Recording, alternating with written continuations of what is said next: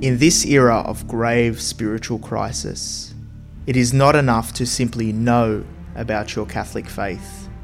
That is why we need a Catholic toolbox to equip us with the practical skills necessary to live our Catholic faith to reach our ultimate goal, which is heaven for all eternity.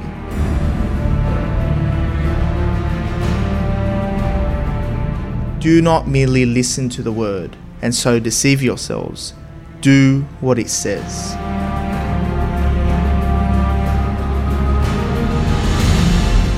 Join us every Tuesday night at eight p.m. for the Catholic Toolbox as we hand you the tools to go forth, live the faith, and change our modern world today. Live on The Voice of Charity.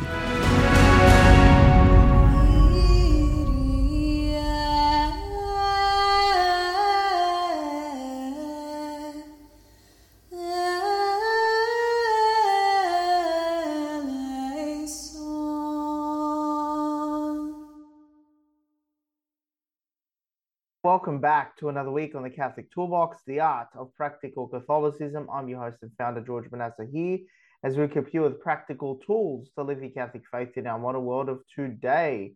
And uh, we are definitely praying for the repose of Her Late Majesty Elizabeth the Second and uh, our former monarch, and may God save the King, our new King Charles.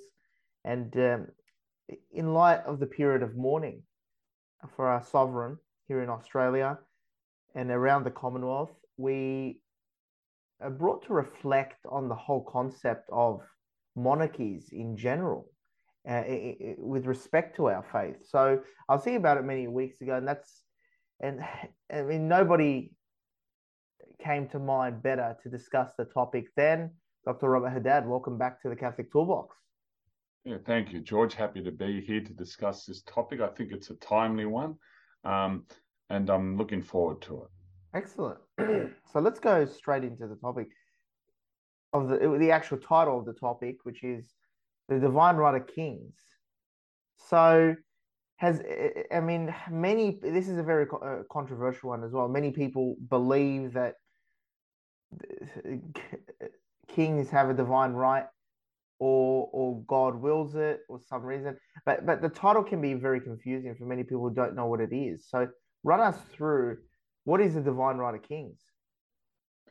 Well, to put it simply, the divine right of kings, as understood in, say, say basically from the sixteenth century onwards, is not a legitimate Catholic concept, whether we're monarchists or not. It's a distortion of authentic monarchy. Um, let's basically go back to a fundamental principle. Uh, all authority comes from God, and that is whether in the church or in the state. But there's no one sanctioned form of government, uh, meaning democratic, aristocratic, monarchical. There's no one form of government which has been mandated by God that we must have as a civil society. So kingship is really a human institution, but the authority that kingship or queenship wields, that authority comes from God. But the key thing here to note is that there are limits to the authority of the state and the church. They have their domains. They are legitimate. They are sovereign in their domains. They should not be interfered with, but they do not, they must not in turn extend themselves beyond their realm and interfere in any other domain. So the state should not interfere in the running of the church, and the church should not claim the immediate power or authority to run the state. And that's something we we learned over the years, very importantly, throughout when we had church and state as one. And and what problems did that cause? I mean, having church and state as one, well, to, to bring down to a nutshell, what was the problem in having the church and state together for our listeners? Okay. Well, ideally, in an authentic Catholic sense, there is no problem uh, because let's look at it from this point. When Christianity became legal under Constantine, and the church had the freedom to operate, what is the church doing? It's converting people to the true God, to Jesus Christ. So individuals are converted. When individuals uh, have an authentic conversion, they change. If the vast majority of people change in a society, then society would necessarily change. Okay, so uh, as the citizens become more Christian, this the culture, the society will become more Christian, and Christians would enter into government, and Christians must govern according to Catholic Christian principles.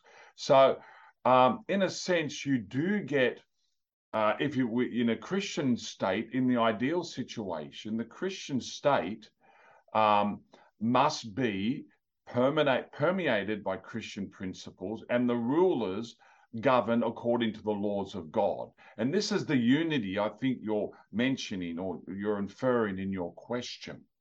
Uh, but the problem arises when one of the authorities, whether it be in state or in church, purports to act beyond its realm and to interfere in the other realm.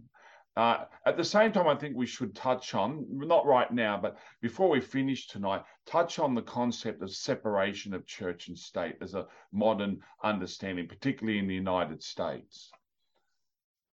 Excellent, excellent. So, I mean, I think that's clarified for us there. But let's um, let's reflect on civil authority to start with. Is it of God, or should should should the church have as much yield as much power in most of our civil life? Well, uh, let's say a little bit more beyond the moral, or, or being controlled things that can get mm. get out of well, hand. Civil, to answer your first question, civil authority is from God. How? Now, Saint Thomas Aquinas gives us the understanding of the how. Um, basically, human beings are social beings. We, we can't all live as hermits. Some can, but ordinarily we live in society. And government necessarily grows from that. A need, there's an inevitable need for order and government when society arises. So in that sense, government and the authority that government should exercise is natural. And that's how it comes from God. So um, right, that answers your first question. Again, should the church be interfering in the government of civil society? Well, that's that's the question we have tonight to answer. It should influence. But when you look at who governs the church and who does govern the church, the Pope and the bishops united to him govern the church. Should they also govern the state? No. Other men, women, ordinary lay people, so to speak, they govern the state. But according to what principles? Well, if they're in the ideal of a Catholic Christian state, as we used to have, you know, in the high Middle Ages in particular, they should be governing according to Christian principles as baptized Christians themselves. And this is where the church gets involved. If those leaders are not ruling according to Christian principles, or purporting to act ultra vires or beyond their power, and purporting to usurp the church power, well, that's when the church gets involved to discipline, you know, secular rulers or civil rulers. I like to use the term civil rather than secular, because secular means today, not of the world, but without religion. Okay. Yeah. Uh, and we saw that in the Middle Ages. We saw emperors, we saw kings who were subject to the authority of the Pope and disciplined. Um, Henry the Fourth and the Holy Roman Empire in the eleventh century in his struggles against Saint Gregory the Seventh, because The, Henry the Fourth wanted to usurp the power of the Pope to appoint bishops in the Holy Roman Empire. We've seen, um, uh, trying to remember here exactly, Henry the Second in England excommunicated for the murder of the Archbishop of Canterbury, Saint Thomas Becket. Okay, we've seen uh, Henry the Eighth, we saw Elizabeth the First, they were excommunicated uh, for their schism and heresies and persecution of Catholics in England. And other rulers over the centuries, if they divorced and remarried, you know, against the teaching of the church, the Pope would issue an interdict. This is the authority of the Pope at its highest. The Pope isn't claiming to now rule in the place of these, you know, wayward kings or monarchs. The Pope is saying, when the Pope issues an interdict, that the the the subjects in that kingdom are no longer obliged to obey that king, are no longer obliged to obey their oaths of allegiance or to pay taxes. And that just pulls the rug out from under those monarchs. But the Pope does not then take upon himself the civil authority, but would want to see someone else raised in the, in the place of that wayward monarch to exercise the civil authority. So what you're saying is that the Pope yielded the power to place an interdict upon a king who was publicly not acting within moral grounds or in the interest of the people and fighting for justice or any other cause there. And that could further guarantee that the monar- that the monarchy itself would always remain virtuous in, in governing uh, governing the particular land, land or realm. Well, so it should have, it should have been, it was the way to keep civil authority within certain, uh, you know, parameters. But of course, what we've seen, particularly from the Reformation onwards, was the success of civil monarchs in overthrowing the authority of the Pope in their realms. And what they normally did, uh, they aggregated the power that the Pope would have had or previously previously had upon themselves. We saw that in England, you know, with Henry the Eighth onwards. And then later on, you know, from the sixteenth and seventeenth centuries, we saw this, you know, reservoir or this power grab, right? The monopolization of power, both in church and state, in the English monarch, culminating in, you know, Elizabeth the Second, James the First, who succeeded Elizabeth. And then later on, we saw it in France.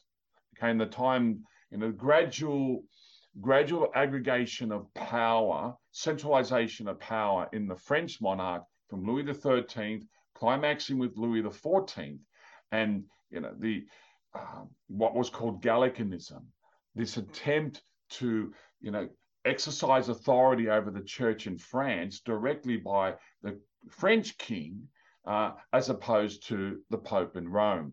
And of course, we've seen so many instances of it since. Um, Napoleon, the French Revolution, Napoleon, and now today, secular states today have basically reduced the church's civil power to virtually nil. Um, and that's the problem with secularism today, that not only does the church have um, no power in the state, but has no influence over the minds of people in society. And anyone who attempts to put forward the church's position on any issue, moral, social, ethical, economic, they're normally marginalized, excluded, or told to be quiet, stop imposing your views on the rest of us, you know, stop wearing your religion on your shoulder, uh, and keep your opinions quietly to yourself. And, and we, we prefer that you go away. That brings me to the question of what is the limit of civil obedience? Is there a limit to it? Because mm. I, I remember a time where uh, I was younger and had a reversion back to the faith, and um, and I'd say, you know, uh, I'd have a funny saying to my friends, you know, if it's if it's if it's not divine law or it's not canon law, I don't care. Mm. Well, there are two. Well, I'll give you a reference to two scriptures here. You know, Jesus is asked the question whether we should pay taxes to Caesar. He's handed a coin. It's a Roman coin. It has the image of the Roman emperor on it. And our Lord responds by saying, well, give unto Caesar that which is Caesar's, and give unto God that which is God, belongs to God. Yeah. So pay taxes to Caesar. We're obliged to. Okay, um, but there's a limit. Give to God that which belongs to God. So the state can over, uh, you know, reach itself by demanding prerogatives or, you know, exercising authority uh, in in areas that are no-go zones for them. So that we are we are obliged ordinarily to obey the state. I'll give you another quote here: Romans thirteen one verses. Verses one, five, and six, if you give me a moment to read it.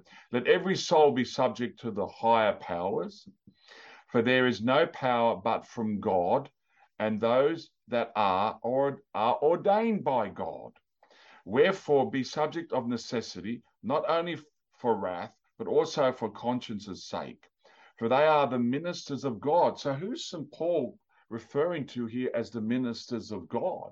The Roman emperor, the consuls, the local governors, uh, the procurators, uh, the generals, the, the law enforcement officials, the courts, et cetera. But they were all pagan. They were heathen. Um, exactly. And you know, they were idolatrous. But Saint Paul is saying they have a legitimate authority. Obey them, but there is a limit. We must obey God rather than men. Another famous quote from Saint Peter in the Acts of the Apostles. So there is a limit to our civil obedience, uh, and for many that's quite clear. Okay. Uh, so yeah. Where does the limit extend? What's the criteria for the limit? Is it that if something definitely contradicts the moral law or divine law? Mm. Apart from those two, is there another prudential way to discern whether or not we're going we're going to obey a particular law in a particular well, area, apart from moral grounds and looking at it whether it contradicts divine law? Yeah. Well, let's look at, um, you know, firstly, the moral law. Okay. Well, let's talk about us as informed Catholics who know something. So if the, if the state is asking us to do anything against the Ten Commandments, we can't go there. If there are laws they pass that contradict the Ten Commandments, like divorce and remarriage, like abortion on demand, like same-sex marriage, then we... Okay, we must resist the implementation of those laws, but when we fail, as we have been doing repeatedly over the recent decades, et cetera, then we uh, we regret that those laws are in place, and we don't we make sure that we continue to live faithful Catholic Christian lives and never exercise you know, you know, or engage in any activity in line with those you know immoral laws. Um, A case in point, a good example we have is from the time of Henry the Eighth, and the example of Saint, Saints Thomas More and uh, Saint John Fisher. These two saints, they they resisted uh, a, a king who overreached himself, who made himself not only the monarch of England, uh, but also head of the church in England. So he usurped outright by law, by an act of parliament, um, the authority that the Pope has, and only the Pope has, over the ecclesiastical government, over the church in England. And so what were good Catholics meant to do in that situation? They were meant to deny the king that usurped authority under, you know, under conscience uh, and under the under under pain of death. And that's why they are good moral examples for us. Excellent, excellent. Let's go into the divine right of kings. Mm. Uh, when we think about it, it, it, it, before we go straight in there, do you think monarchies, this may be your personal opinion, I'm not trying to tap uh, tap whether or not, into whether or not you are a monarchist or not. I know I'm a monarchist. Um, But do you think it's a better form of government, uh, system of government, uh, which reflects the divine realities? Mm. And does oh, it yes. live better justice than, let's say, a republic state? Mm. Well, to repeat myself from what I said earlier on, there's no actually divinely instituted form of government, but I think monarchy does best reflect the form of government in heaven. Now, we can't have government on earth exactly like it is in heaven, though we do pray in the Our Father, thy will be done on earth as it is in heaven. So we're meant to, on earth, somehow reflect you know, the kingdom of God in heaven upon earth.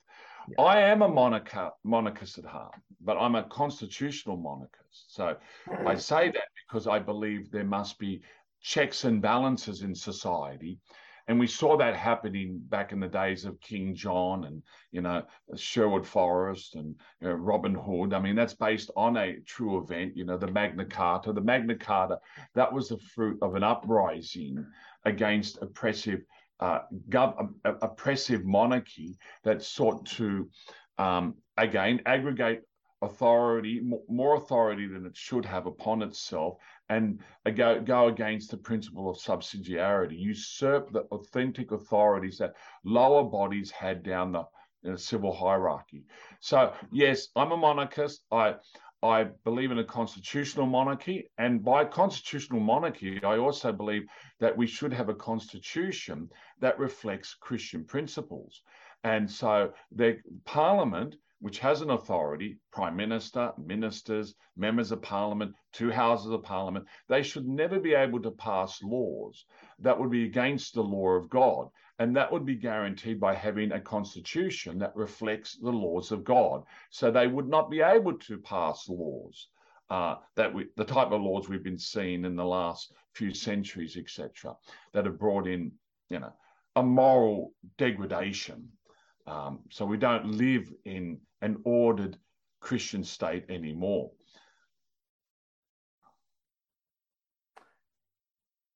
I'm just thinking, what we want is is a balance, is a pure balance of power. By having a government there that is completely independent from the monarch, and the monarch is, is neutral and doesn't get involved in political matters or take sides, being an unelected official who's glorified with material wealth, does that somewhat guarantee, doesn't guarantee really in an earthly sense, but does that further minimize the risk of corruption?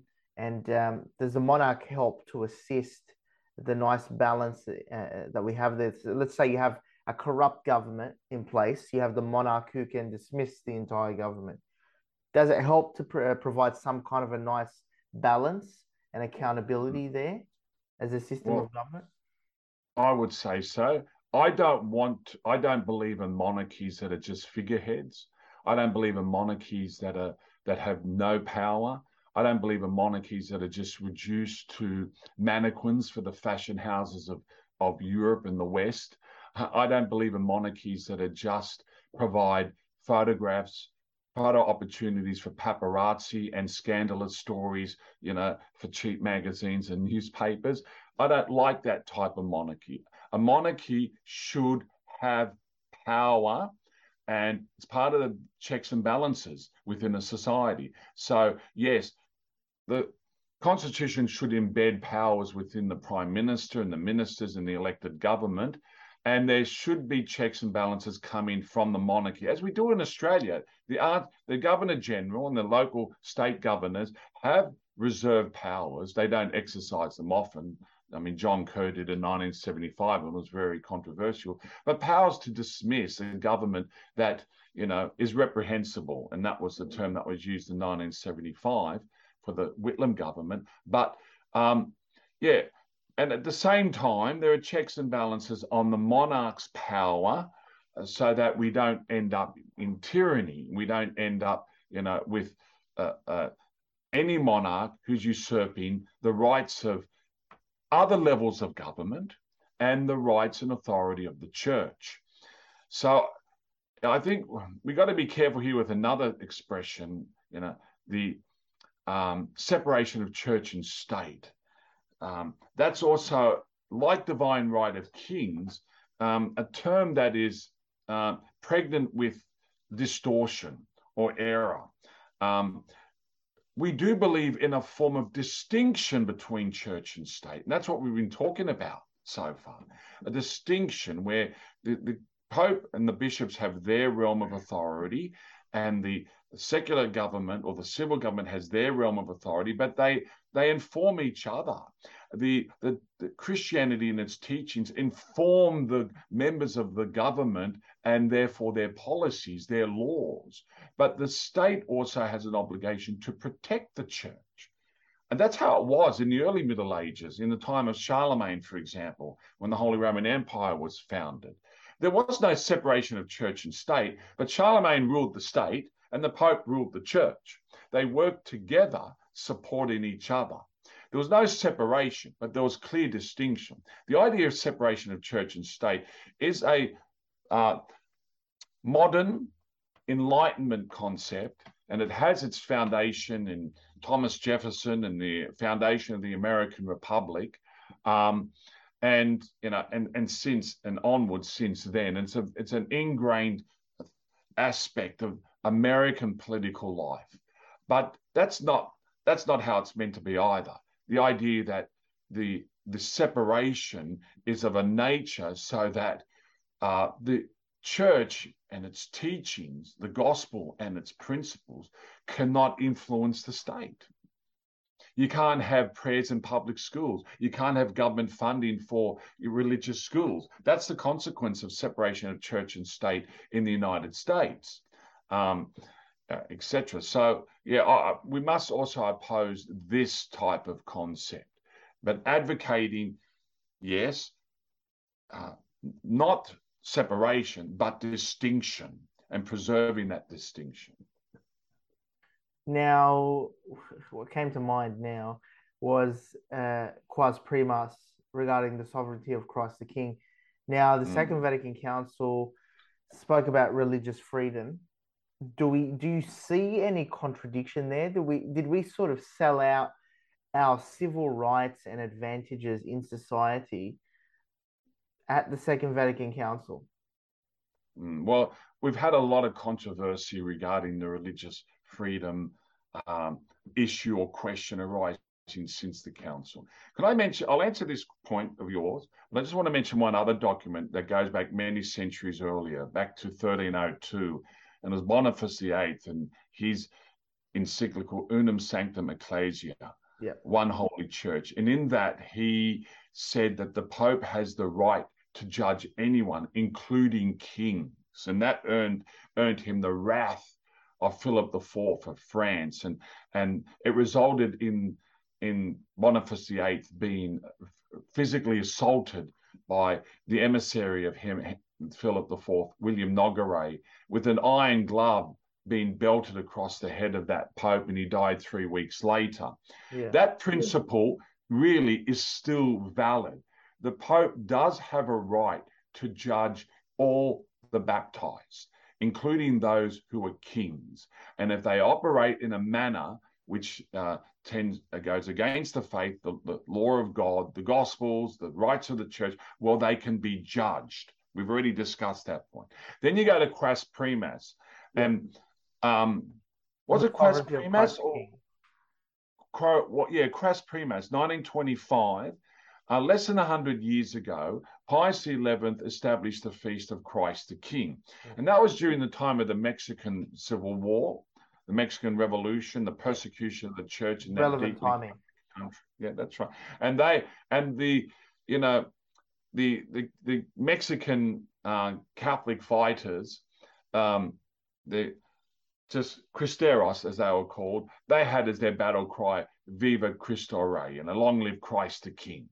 And yes, that encyclical didn't crown Christ as king. It just recognized a reality that Christ is king, king of kings and Lord, Lord of lords, and that he is the king of everyone in the universe, whether they acknowledge that or not, whether they believe in him or not. That is an objective reality, and he sits at the right hand of God, the Father Almighty, as king and Lord of all creation, et cetera, et cetera. Now, then we have the Second Vatican Council and the document on religious liberty, and how do we look at it? Um, does it contradict previous teachings on religious liberty of the church? And that's a huge area of controversy, and I really am reluctant to go down that path. I do say one thing. Um, a state, sh- in ideally, I- ideally a state should be Christian Catholic, and it should be, you know, um, uh, recognizing the true God, the true religion, practicing that true religion, and defending and promoting that true religion. For me, that's a non-negotiable.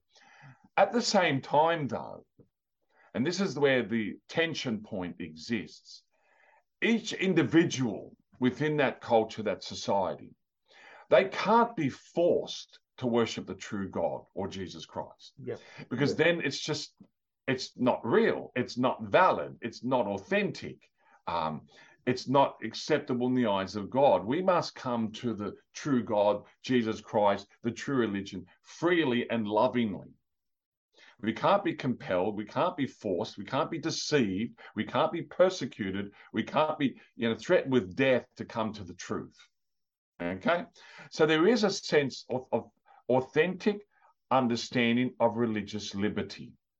People should be uh, given the freedom to come to the truth. They must freely come to the truth without force cons- or cons- coercion or threat or deception, et cetera. Okay, but does religious liberty within a state extend to giving individuals the right or power, authority to undermine the Christian state? And the answer to that question must be an emphatic no. Otherwise, we end up where we are today. We are where we are today with no Christian states anymore in the world, mm-hmm. because, you know, the enemy in inverted commas succeeding through overt or covert means as individuals or collectives to bring down the Christian states that once existed in the world. So there's no right of freedom for error, no right of freedom to propagate error, no right of freedom to undermine a Catholic Christian state. But at the same time, there's that individuals should be free in coming to the truth. And again, to repeat myself, free from force, coercion, deception, et cetera. That's the tension point. Um, so I don't believe in, um, I do believe in laws that would prevent people spreading error and restraining them from doing so. But I don't believe in arresting, torturing, imprisoning, or executing people because they refuse to come to the true religion. Absolutely. So, right. yeah, I mean, that's uh, that's as much as we can cover on that area uh, there. But let, let's continue in uh, where does this... Pre- so you mentioned before that the Divine Right of Kings is a Protestant concept. It became, yeah, I would say that. I think it's fair to say that because, you know, Henry the Eighth, Elizabeth the First, James the First, they aggregated the authority of the Pope to themselves. And then they began to claim that they are king by the ord- ordinance of God, and they have therefore a divine right to be king and to rule not just over the state, but over the church. That is the distortion. That is the grave error. Is that what the Divine Right of Kings claims? Mm. At its heart, that is the great error of the concept of divine right of kings. Kings have rights. They have an authority that's divinely, that originates in the divine, in God. Yeah, absolutely. By but virtue it, of the fact that all authority comes from God. That's not right. Uniquely divine will that God wanted them to be in place, in power, and their succession. Mm. It, it's, because it's a, humanity, the nature of humanity, the nature of humanity is a social being. The need for humans to live together, rec- what grows out of that naturally is the need for government. That comes from God. So government authority comes from God. So whoever holds that authority, whether it be a king or a queen or an aristocracy or an elected democratic government, Republican government, whatever it is, they possess legitimate authority. So they have a divine authority and a divine right to exercise that authority, but within limits. And this is what the Divine Right of Kings, this is where it falls down as a concept. It did not place limits on the monarch. So the monarch became a tyrant. That's why you had the English Civil War of the seventeenth century, for example. I mean, not that I supported Cromwell and his and his forces, by no means. If I lived in his day, I would have probably, yeah, I would have sided with Charles the First. Um, against Cromwell, um, because Cromwell had other evils, uh, particularly his anti-Catholicism. But um, yeah, So we as Catholics do not accept the term divine right of kings as understood in from the sixteenth century onwards. Though we do, we should be at heart monarchists, yeah. but monarchists that have limits, monarchs who have limits to their power and authority. So what you're basically saying is that we as Catholics cannot accept the divine right of kings principle. Simply no, because it places no limits on the power and authority of the king. What's quite shocking is that it asserts that the king can ha- uh, can rule the church and appoint. Uh, uh, th- does it say that it can appoint uh, bishops, or the uh, the monarch can appoint bishops for the church? Yeah. Well, That's right. isn't... no limit on the authority of the monarch in how the monarch Uh, governs the church. Of course, later on, obviously, like you look at the periods of Edward uh, post uh, Henry the Eighth, he was only a boy. He had no competence to, to make any decisions with respect to the church. But the regents who ruled in his stead, they certainly had a lot of power and authority in determining um, the governance and the worship and prayer book you know, Book of Common Prayer of the Church of England. And later on, Elizabeth obviously didn't have theological competence, so she would, you know, be delegating to the various Anglican divines to make sure that the Church of England remains somewhere between Protestantism and Catholicism while persecuting Catholicism terribly. Um, so, you know, um, we don't want tyrants. We don't want a situation where no one has rights against the state. And we've seen how this ugliness developed from in the in the twentieth century. You know, the divine right of kings, yeah, we overthrew kings, but then we, what did we put in their place? Tyran- governments, tyrannical governments, dictatorships, which were far more destructive of church and society and humanity. Um, when we just look at, you know, Nazism, and when we look at Soviet communism, we look at Chinese communism, we look at other revolutions in, in Mexico and Spain, et cetera, et cetera. So those were authorities, those were governments, likewise, who placed, who ag- aggregated all authority upon themselves, uh, denied any other, you know, party, movement, level of government, individuals with rights against the all all omnipotent state, and humanity was far worse off as a consequence. Okay. No, I, th- I think what's the Catholic position on the divine right of kings? The Catholic position, to sum it up, is that kingship, monarchy, is a legitimate form of government. And monarchy uh, has its realm of operation within the civil realm. Uh, it, though there must be checks and balances, the monarchy must respect the rights, power, and authority of lower levels of government. This is what we call subsidiarity. Must not usurp the powers of those who are working at the local level or any intermediate level between the local and and and the monarch, and of course must not usurp the authority of the Pope and or bishops to govern the church, and should be governing the state according to Christian principles. That sums up what a Catholic position should be with respect to monarchy and or really any other form of government. I'm going to crown you king, uh, uh, Doctor Robert Haddad, and give you a system to design of government. Run me mm. through in, in a few minutes what that would look like. If I, you, I crown you king of Australia, and and your all your all the states and realms uh, of the Commonwealth yeah. of Australia, we want yes. to make it an ideal Catholic state. Okay.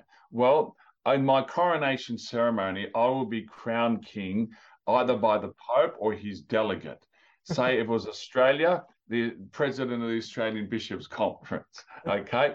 So that would be sending the message that I acknowledge that my authority to rule in the civil realm comes from God. Now, this is What Charlemagne did in the year eight hundred on Christmas Day, he was crowned by Pope Leo the Third. Why? As a message to all and sundry that he acknowledged his authority came from God. Unlike Napoleon, later on, just over a thousand years later, when he's about to be crowned as emperor of the French by the Pope at the time, let me get it right, which Pope was it? Can't remember, it was Pius the Sixth or Pius the Seventh. Uh, he grabbed the crown off the Pope and he crowned himself.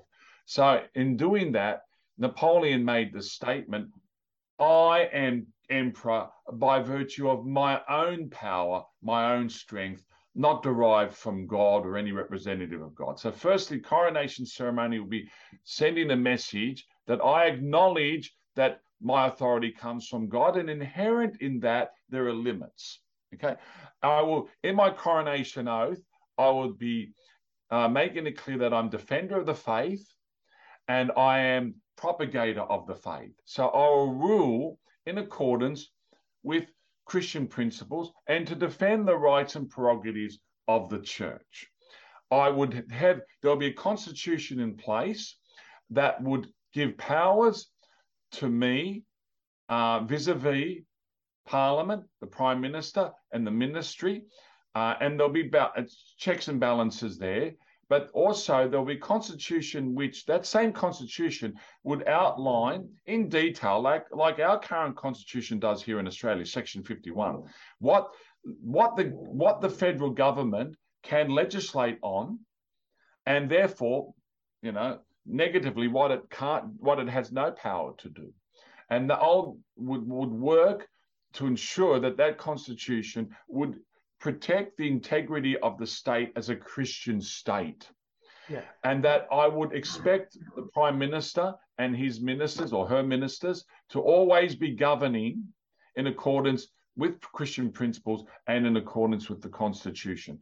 I would veto any law that came across my desk that would be, you know, against the law of God, the law of Christ, the law of the gospel, the law of the church. You know, et cetera, et cetera. Um, whether I would survive long as king in my current circumstances is a debatable point.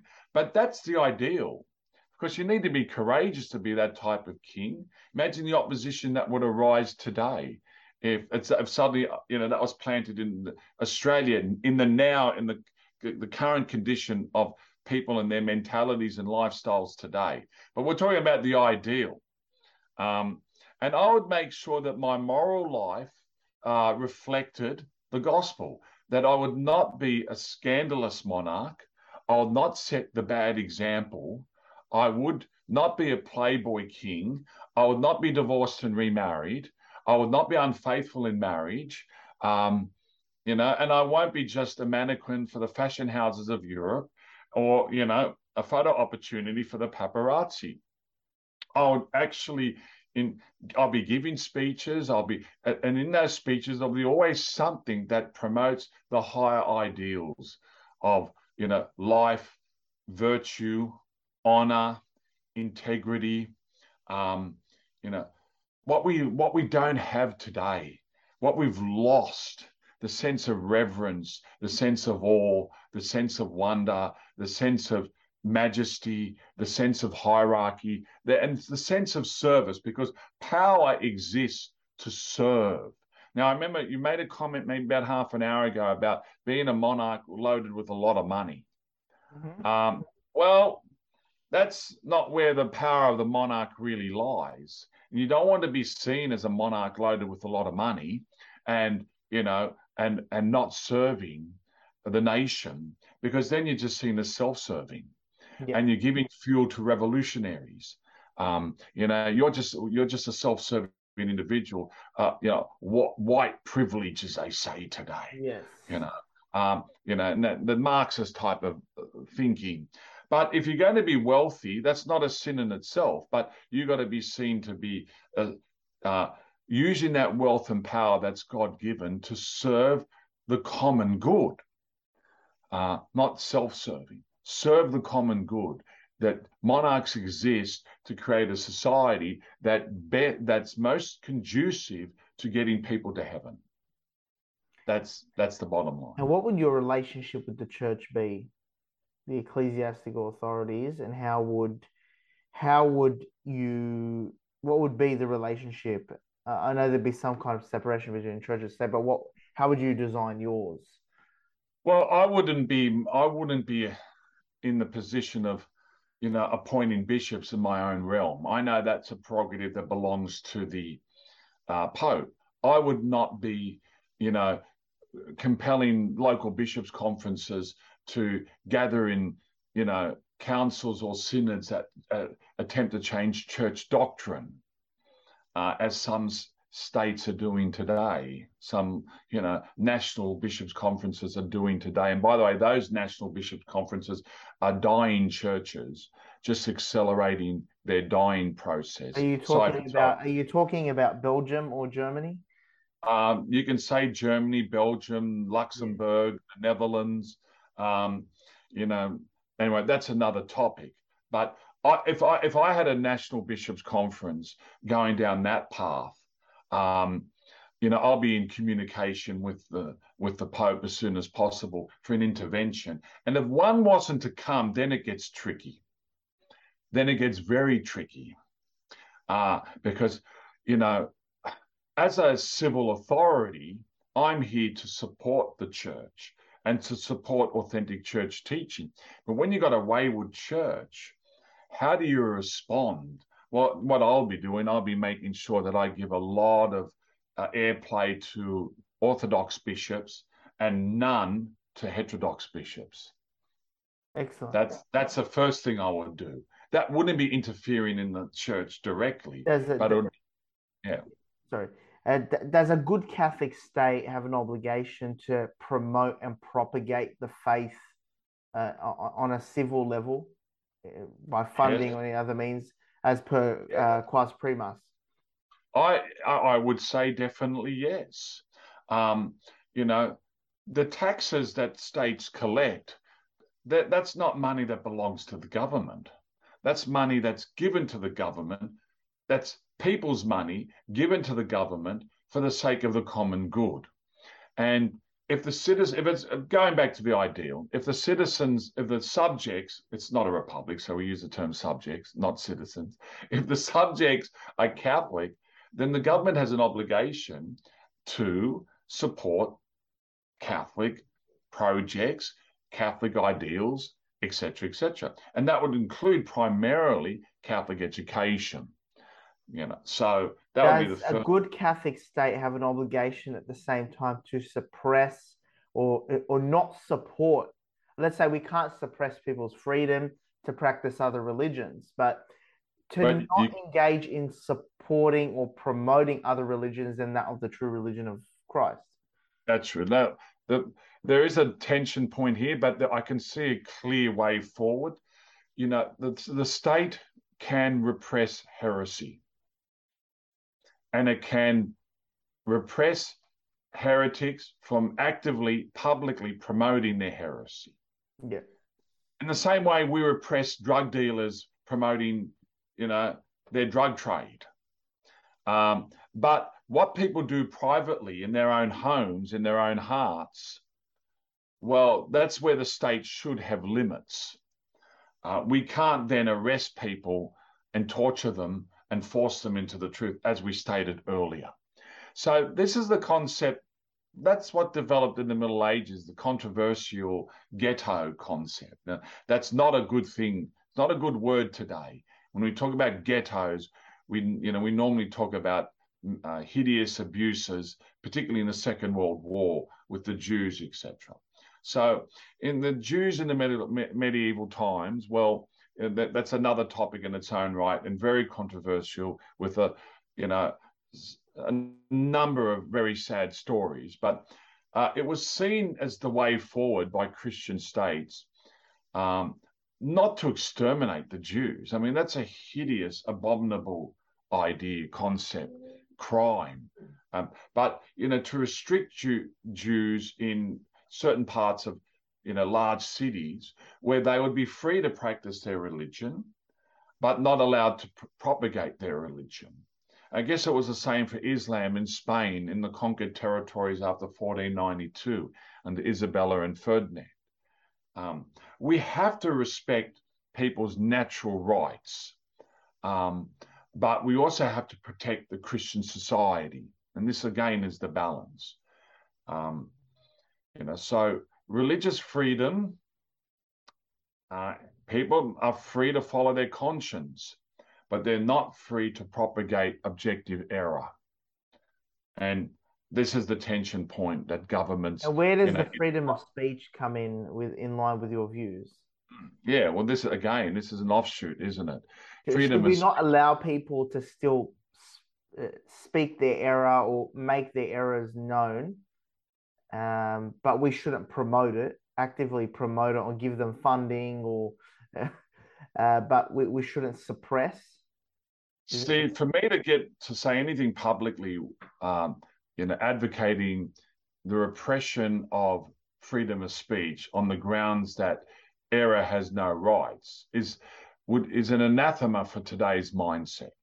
For today's mindset, and I can see why people would find it a frightening thought, a frightening idea that any person's right to free speech could in any way be limited or curtailed or quashed, because we've seen Nazis, fascist, communist states engage in that and and the hideous consequences. Um, and, you know, conservatives are very fearful today of any leader who talks in any sense about, you know, limiting free speech. I mean, all these revolutions of the Enlightenment and post-Enlightenment era were about free speech. Mm-hmm. And I want free speech, but I want free speech for truth. And error, if error is gaining the ascendancy in any region because it's been allowed to propagate and the consequences are deleterious for society, uh, for individuals, as it was, for example, medi- medieval period, Albigensian heresy. You know, for a couple of centuries there in southern France and northeastern Spain, the Albigensians had the ascendancy. And the tri- their local triumphs meant, uh, had radical consequences for society and individuals in those parts of the world. And um, so that wouldn't have occurred if their free speech was curtailed on the grounds of the common good. Because the other issue we have today is that people don't believe in an objective truth. People don't believe in a true religion. And if and if there's no objective truth and no true religion, then there's no right to, you know, propagate, defend, or, you know, repress in the name of objective truth or the true religion. And this is the triumph of postmodernism today. Postmodernism advocates the view that there's no objective truth. Even if there was, we can't discover it. Our senses and our intellects are unreliable. Um, we create our own truth. Your truth is equal to mine and vice versa. And if we can create our own truth, we can create our own identity, hence transgenderism. Um, and no one has the right to repress any expression, any thought. And, um, and that's the dilemma we're in today. And we're living the consequences of it. Is it reversible? Naturally speaking, I can't see how it can be. You know, um, can we ever go back to how it was in the mid, high Middle Ages? I can't see that happening naturally. Let's go into three. And this is where this is where we're going to go straight into some three practical tools this week on the Catholic Toolbox. Mm. How can we take action to restore remnants of what was good in Christendom? We have to in, insist on the existence of objective truth, and we have to proclaim that and develop arguments in support of that. We have to, and the first thing, before we even do that, is to um, convince all and sundry that our senses are reliable. We got five external senses. We can see, we can hear, we can taste, we can touch, we can smell, we get information through our senses. That's reliable, that's true. We can, we can, we have an intellect, we can form concepts, we can understand, we can articulate what we understand. So we must restore from an anthropological perspective, uh, an understanding of humanity and its powers and the reliability of those powers and the discoverability of the existence of objective truth and the discoverability of objective truth and the ability to live that truth. That's what the ancient philosophers were doing before Christianity. But with Christianity, we know that we can't live that objective truth by ourselves because of original sin. And, and so we need to make people aware also of human weakness and the need to rely on another power to live the truth. And hence, that's where Christianity comes in. So that's that would be my starting point. Um, you know, we have to advocate for the existence of truth, and therefore, behind that, advocate again for the existence of God and the rational arguments for the existence of God, which are there and which are unchallenged despite the claims of the atheists and the new atheists who really just attack and destroy caricatures or straw men of these arguments. And then they sing and dance celebrating this victory, which is really over straw men, not or not the um, arguments of a Saint Thomas Aquinas, for example. Mm-hmm. Excellent. Excellent. So I think uh, there's a lot for us to take action in trying to restore our society um, and, and, and understand governance a little bit better in light of God's will, um, God's will and God's providence. So thank you very much for being with me, uh, Doctor Robert Haddad. It's an absolute pleasure. And likewise, it was a pleasure for me, and uh, it's an honor to be on your show. And I just want to congratulate you for the great work you do. We all are small, we all are weak, and we all do little things, but all these little things count. And if everyone who's baptized Catholic uh, did their little thing, society and the world would certainly be a better place, without a doubt. Absolutely. So take action with your little thing and uh, your little bit to society. And that's a absolutely beautiful way to put it. I mean, we all leave the world a little bit better by contributing that little bit. But thank you very much for tuning into The Catholic Toolbox. If you want to download the podcast, go to the catholic toolbox show dot com or wherever you get your podcasts. Don't forget to subscribe to our weekly podcast alert by going to the website and putting your email in there. And uh, subscribe to our YouTube channel and everywhere else on social media. Till next week, God bless, take care, and take action.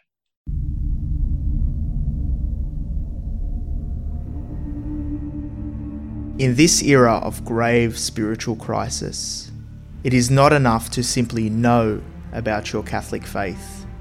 That is why we need a Catholic toolbox to equip us with the practical skills necessary to live our Catholic faith to reach our ultimate goal, which is heaven for all eternity.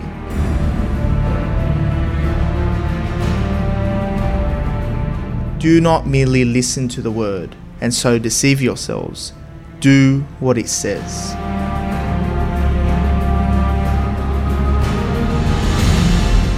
Join us every Tuesday night at eight p.m. for the Catholic Toolbox as we hand you the tools to go forth, live the faith, and change our modern world today. Live on The Voice of Charity.